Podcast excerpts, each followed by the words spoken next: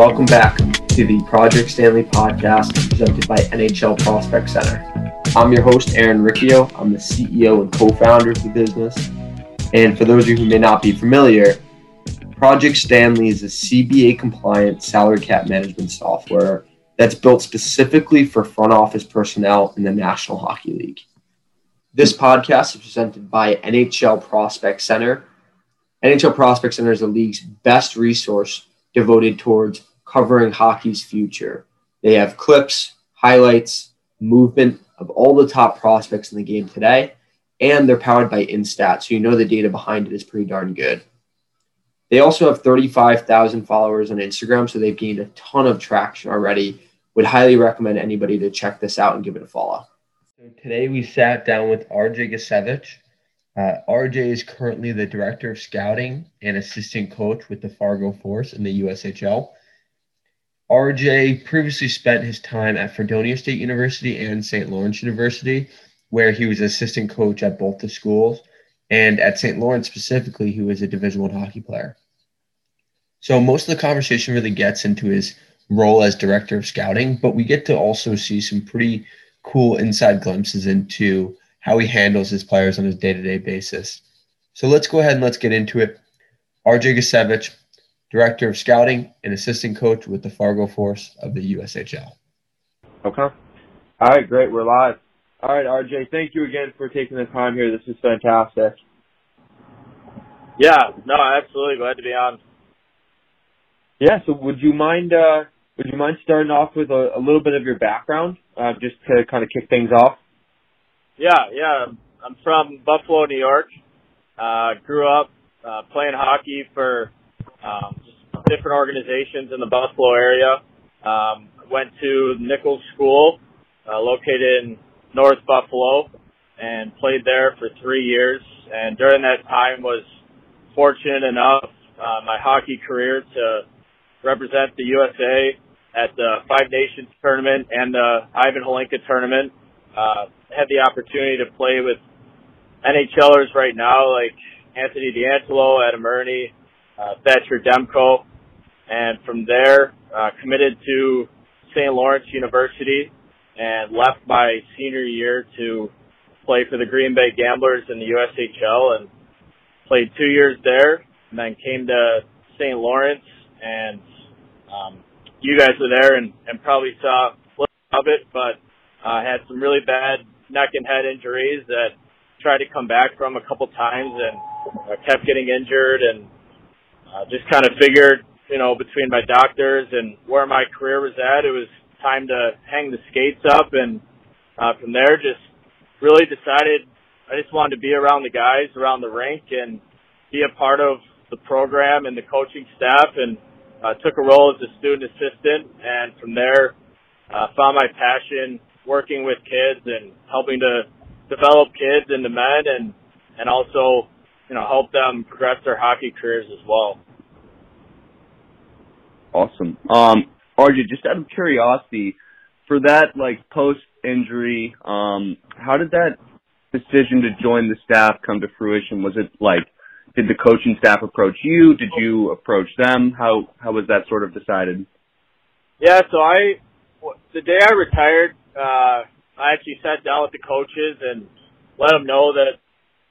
And Mark Morris actually said, you know, if you want to come out tomorrow in a tracksuit and and just help out and be a part of the team, feel more than welcome. And I, I kind of said, you know, I, I think I need a little bit of time just to get away from it and, and just get my mind right. And, uh, kind of funny, like, you know how it is for student athletes, like you really have no time on your hands, uh, when you're in the midst of the season and, and really even outside the season between workouts and, and meetings and whatnot. So probably for a week, I just kind of went to class and, uh, pretty much came home and played Xbox or, or did homework while the guys were at the rink and kind of like, all right, this is stupid. I'm, I'm really bored. Like, you know, all my best friends are on the team. So really the next week I, I just told, uh, Mark that wanted to be a part of the staff and the team. And he said, absolutely welcome aboard and, um, enjoyed it ever since. And so RJ, that, that that's awesome. I appreciate you sharing that. The would you mind talking a little bit about uh, about your role and how it kind of evolved while you were in while you were coaching at St. Lawrence? My my goal, you said? Your role. Oh, role. Okay. Uh, yeah. So really, just started kind of helping out one on one with some skill work and things like that. Um, I feel like as a player, I was someone that was a leader and that especially a lot of younger guys look to, uh, a guy that brought a lot of positive energy. So I think a big part of my role, kind of as my career as a coach there progressed, was really just setting a good example for the younger guys at the rink, away from the rink, kind of being a mentor uh, for the guys, even guys my age, someone that guys felt like they could talk to. You know, it's not always easy. Player walk into the coach's office and talk to the head coach or even sometimes the assistant. So that was definitely a big part of my role. Uh, I also worked a lot in uh, stats and analytics, and Matt Deschamps actually got me into that, and uh, that's something that I found really interesting. Like I think the the analytics part of the game is important. Um, it definitely is very black and white, like some of you can present to the players, but I also think it doesn't show the big picture. And, and that was one thing I, I kind of figured out as I went through evaluating different statistics, like, okay, what's, what's important to show our team? What's important to show individuals when I'm trying to help them? Um, so that was definitely a, a big aspect of my role. And then um, one-on-one video work as well, uh, especially with freshmen and sophomores who are still getting acclimated to the systems and um, you know just teaching the details and habits of the game to them. No, that's that's awesome. Appreciate the context. That's great. I, I'd love yeah. to actually, uh, I'd love to kind of take that and, and go into your director of scouting role? I mean, like, would you mind describing kind of what that role consists of, and I guess, um, you know, how some of your experiences at St. Lawrence, you know, kind of getting your, you know, dipping your toes in the water there, you know, help yeah. you, you know, get to, to where you are today as, as director of scouting at Fargo Force. Yeah. So I actually, um, the spring of my senior year, applied for a couple jobs, couple internships with USA Hockey, and actually didn't get any. So my plan originally was to start getting my master's degree in sports management at Canisius College, um, which I actually just completed in December, uh, and then hey, help coach. Thank you. Help coach at uh, Nichols, my old high school. Um, so I was pretty much locked in to do that, and then uh, Jeremiah Crowe, who is actually now the director of scouting for the Buffalo Sabres. Um, he and I had a have a really good relationship and um, kind of let him know like, hey, I want to I want to get into coaching. If you hear anything, please let me know. I'm you know in for whatever at the college level or at the junior level. And uh, Jeff Meredith uh, actually reached out to Jeremiah asking if he knew anyone and um, Jeff Meredith. Sorry, I'll give you a little context to who he is. He's the head coach at uh, Fredonia State University, which is a Division three school about hour south of Buffalo. And you know, he gave me a call and went in for an interview. And two weeks later, I I had the job. So that's uh, that's really what kickstarted my career. I would say. Um, there, I, I took a lot of the things that I learned, both positive and negative, from St. Lawrence into the recruiting, into how I approach talking with players, um, how I describe drills, how I describe different tactics and habits and details um, in a kind of a relatable way. You know what I mean? Like I think a lot of times it's tough for players to understand something if you don't describe it from a, a player's perspective. If that makes any sense. Um, and so from there, from Fredonia, uh, I actually had a great experience there. Loved working for Coach Meredith and I love working with the guys, and it's kind of cool. There was a few guys that were actually my age, um, so it's very very easy to relate to the guys, and um, was actually looking forward to going into my second year there. Uh, but with the pandemic, obviously budgets were low there, being a state school. So I actually got furloughed um, in late August, like two days before I was about to go into the office for my first day. Um, and I, again, just kind of networked around and, uh, called my, my old family advisor, uh, Scott Bartlett, and he got me connected with the Fargo Force, uh, specifically Cary Eades, who's the general manager here, and uh, did a you know a couple phone interviews with head coach Pierre Paul Lamoureux and, and Cary Eades, and um, had some good references and and landed the job.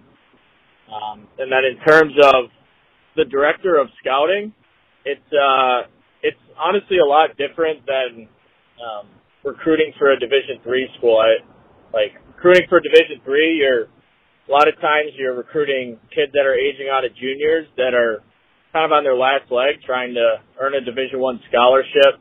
Um, kind of trying to deal with different financial problems of them being able to pay for school and things like that. So here, uh, here it's really more scouting, a little bit of recruiting and, and talking to different prospects and, you know, pumping up the, the Fargo Force organization and getting kids to, to really want to come. Uh, but I think for most kids, the USHL is a league that most kids aspire to be in. So, uh, from that perspective, it's, it's definitely a little different. Uh, but the evaluation side of everything, you know, we're, our phase one draft, we're drafting 15, 16 year olds, you know, instead of recruiting a 20, 21 year old.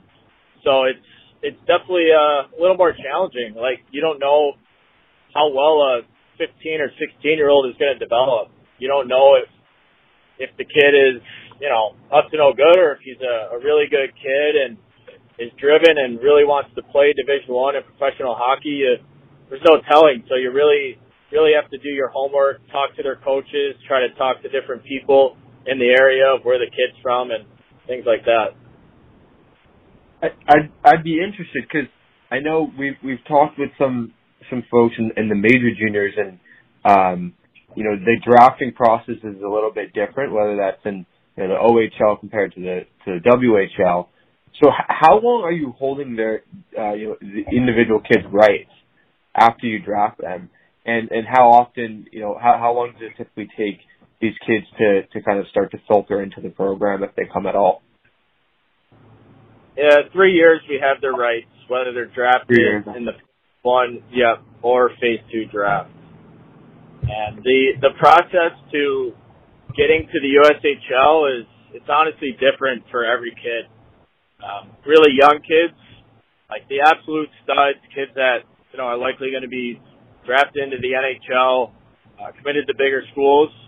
They'll usually come in at an un- younger age, you know, 17, 18. Um, some other kids need some more coaching. So they'll go to uh, leagues like BCHL, AJHL, uh, North American Hockey League, which is actually where we send most of our players.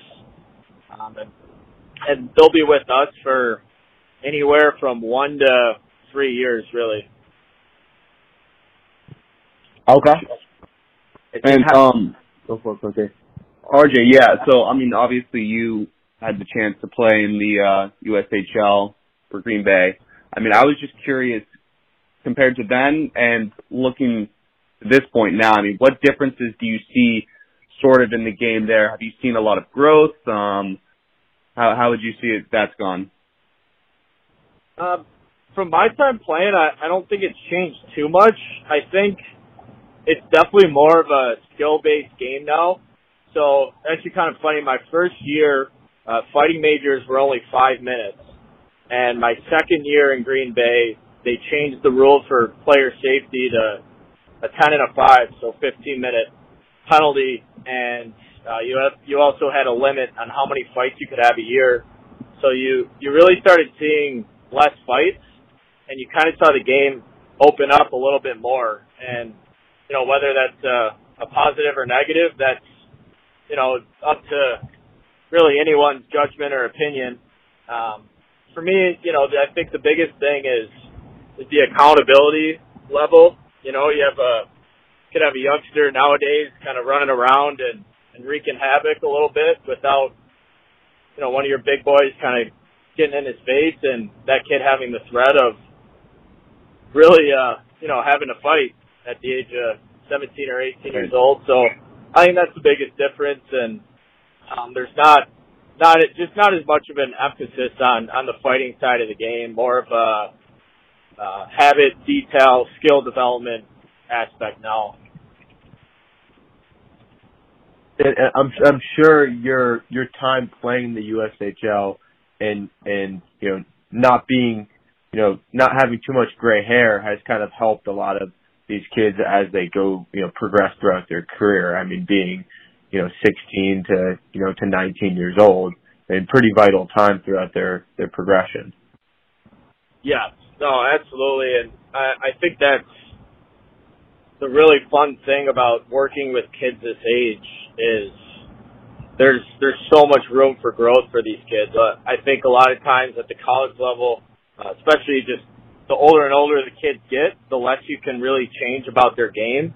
Uh, they have so many habits, and it's so hard to break habits. Uh, I think at this age, from 16 to to 20, it's a really really good age, both for their mental and physical development. And uh, kids are you know, very susceptible to coaching and teaching. Every single kid that we work with in Fargo, at least, wants to get better they're all asking the right questions. They have really good attitudes you know, about everything they do, and um, it's it, it's really good for them. And for me, being a younger guy too, I think I can relate to players really well, uh, especially having played in the league. And you know, it's just uh, just a really really cool experience for them. And I, I think another thing that people don't take into account when they just are looking at the hockey side of things is for most of these kids that that aren't going to prep schools or moving away to play midgets, uh, this is their first time away from home. You know, and like you guys know, your your first day walking into college, pretty nerve wracking thing. You know, even the first month or two, and I think for for junior hockey players walking into college, it's, it's obviously a little nerve wracking. It's a lot of new stuff, but most of the kids have already been away from home for a year or two, and and they're kind of used to it and feel comfortable. So. No, absolutely. And and you know, one of the things uh one of the things I'd love to hear from you is how uh, how much more difficult and I know we're kind of jumping back to the scouting side of things, but you know, how much more difficult has the scouting process been with COVID protocols? Right? I mean I can imagine yeah. you know, from the NHL down, this next year's draft is gonna be an absolute crapshoot. Yeah, yeah, no, it's it's definitely been a challenge. Uh luckily in the Midwest things are are definitely a little uh, less strict, unless you count Minnesota. Uh, like actually in the fall, uh, Minnesota High School Elite League was playing. There's a bunch of showcases uh, right down I-29, which was great. So I got to see a lot early on, and then things in the Midwest that you kind of shut down for probably two months, and now that now they're opening back up. So you know, I'm sure you've heard from a, a lot of other guys scouting NHL, major junior, or, you know, other junior leagues. Like there's been a lot of video stuff, uh, a lot of video scouting going on now. And, you know, it's video is great to me, but especially, you know, watching a youth hockey game, the video stream and feed is not always great. So it's, it's definitely been more of a challenge. And, you know, I think a lot of people really have to have to bank on trusting people in, in different areas that they know, different scouts, different coaches that are, are watching a lot of games in different areas and just kind of try to figure it out from there. So you, you think relationships is going to be a, just a, I, I mean, obviously that's a, a big component of everything, but this year more than ever, just having that trust that, you know, someone you know knows this knows this kid really well and and whatnot. Yes, absolutely. And you know, I I don't think you ever want to draft a kid or, or take a kid that you've never seen before. Um, you know, I, I think if you watch them on video and you like them, it's good. And then you kind of call around and call people you trust. Absolutely. How much? Uh, how much are you interacting with college programs? Because I, I could imagine you know, coaches are calling all the time asking about your players. Yes, almost every day. And, and what what are those conversations you know typically like? Um, biggest thing is is what kind of kid is he? Honestly, like every college wants to bring in good kids, good character kids with with good work ethics, good attitudes. You know, team first guys. It's kind of different each guy. Like colleges are, are in the same exact situation that we are with scouting. You know, they can only watch on video, and like I said, you can only tell so much on video. So I think now we're getting more uh, detailed questions about players' games, um, things they need to work on, things they're good at, things like that, and you know how are their grades and how does he how does he respond to coaching, um, everything like that. Okay, all right, and, and I, I can imagine your uh, I can imagine having your head coach as a former pro scout or a, a, a former amateur scout for uh, you know, the NHL. I'm sure that's helped you along in your learning process. Uh, that's definitely definitely helped me evaluate players and kind of have a, a more objective view on on my analysis of players. If that makes sense. Yeah, no, absolutely. Um, and, and actually, one thing I did want to ask you before we before we head out here is um, the the development program when yeah. you're when you're trying to recruit to to Fargo Force, I mean, how, does that make the process more difficult? Yes, uh, definitely. I mean, you know, for me, it's I'm, I'm I would say I'm still kind of getting my feet wet a little bit in, in some regards, like just trying to to learn how the process goes. But yeah, you really like if you see a kid you really really like, you always have to take into account now that you know NTDP might might take them in May. So got to kind of go from there. And I mean, luckily, you know, our draft is is afterwards, so it's not that big of a deal. You kind of just cross the kid off your list and move on to the next. Mm-hmm. Okay. I just had another one more quick one for you, RJ. Before, um, yeah. I mean, between like balancing the responsibilities of being an assistant coach and then, you know, the responsibilities of the scouting role. I mean, how do you sort of um, distribute like that time between the two? Um, I I really just just try to walk into the rink every day with a clear mind and an open mind, and uh, really just a schedule of of what I want to accomplish during the day, and really just get it done. Whether it's one-on-one video with players, a skill session with players. Um, you know, I, a family advisor sends me video on a kid, watch a period or two of that. Um, you know, it's, uh, it's definitely a, a challenging balance, but I think if you're just, just like any other job, I think if you're organized and task oriented, you know, it's, it's really not that bad and, uh, it's, it's honestly pretty rewarding too. Awesome. Yeah, I, I mean, I can imagine. Uh, I mean, I know for for us, I mean, just the fact that we could be involved in hockey in the first place just makes every single day a ton of fun. So I'm sure, I'm sure that's the case when you're, you know, boots on the ground, you know, recruiting, educating, you know, watching video. I'm sure it's just, uh, you know, an absolute, it's absolute ball. It is. It is absolutely. And I honestly, most mornings I wake up and I'm like, no, this is this is awesome. I'm I'm coaching in this league and and get to work with players of this caliber. So. No, absolutely, and and there's just there, just quite frankly, there's not many. You know, I feel like there's not many people who can who can truly just sit down and do what they love on a day to day basis. So that's awesome to hear. I'm I'm uh, I'm excited for you. Thanks, man. I I really appreciate it, and you know, excited about what you guys are doing too, and absolutely want to keep track of your guys' progress. Absolutely, absolutely, RJ. We'll keep you updated as things progress. You know, one of the things we like to to stress is you know uh, you know constant updates, constant transparency. So we'll make sure to uh, keep you on the on the updated list and um, you know stay in touch as as our uh, development progresses as a company, um, as our podcast progresses, and uh, we'll let you know when everything comes out. This has been really fantastic. I appreciate all of that. Awesome. Yeah, yeah guys, great talking to you, and and again, good luck with everything. Really appreciate it, man. And then one last yeah. one for you here. Bills Chiefs this Sunday. What's your final score prediction? Bill, Bills 28, Chiefs 20, or sorry, Bills 31, Chiefs 28. All right. All right, tight yeah. tilt. All right, I love that. Yeah, absolutely. All right, RJ. Appreciate it. All right, RJ, have a good one. You too. Bye.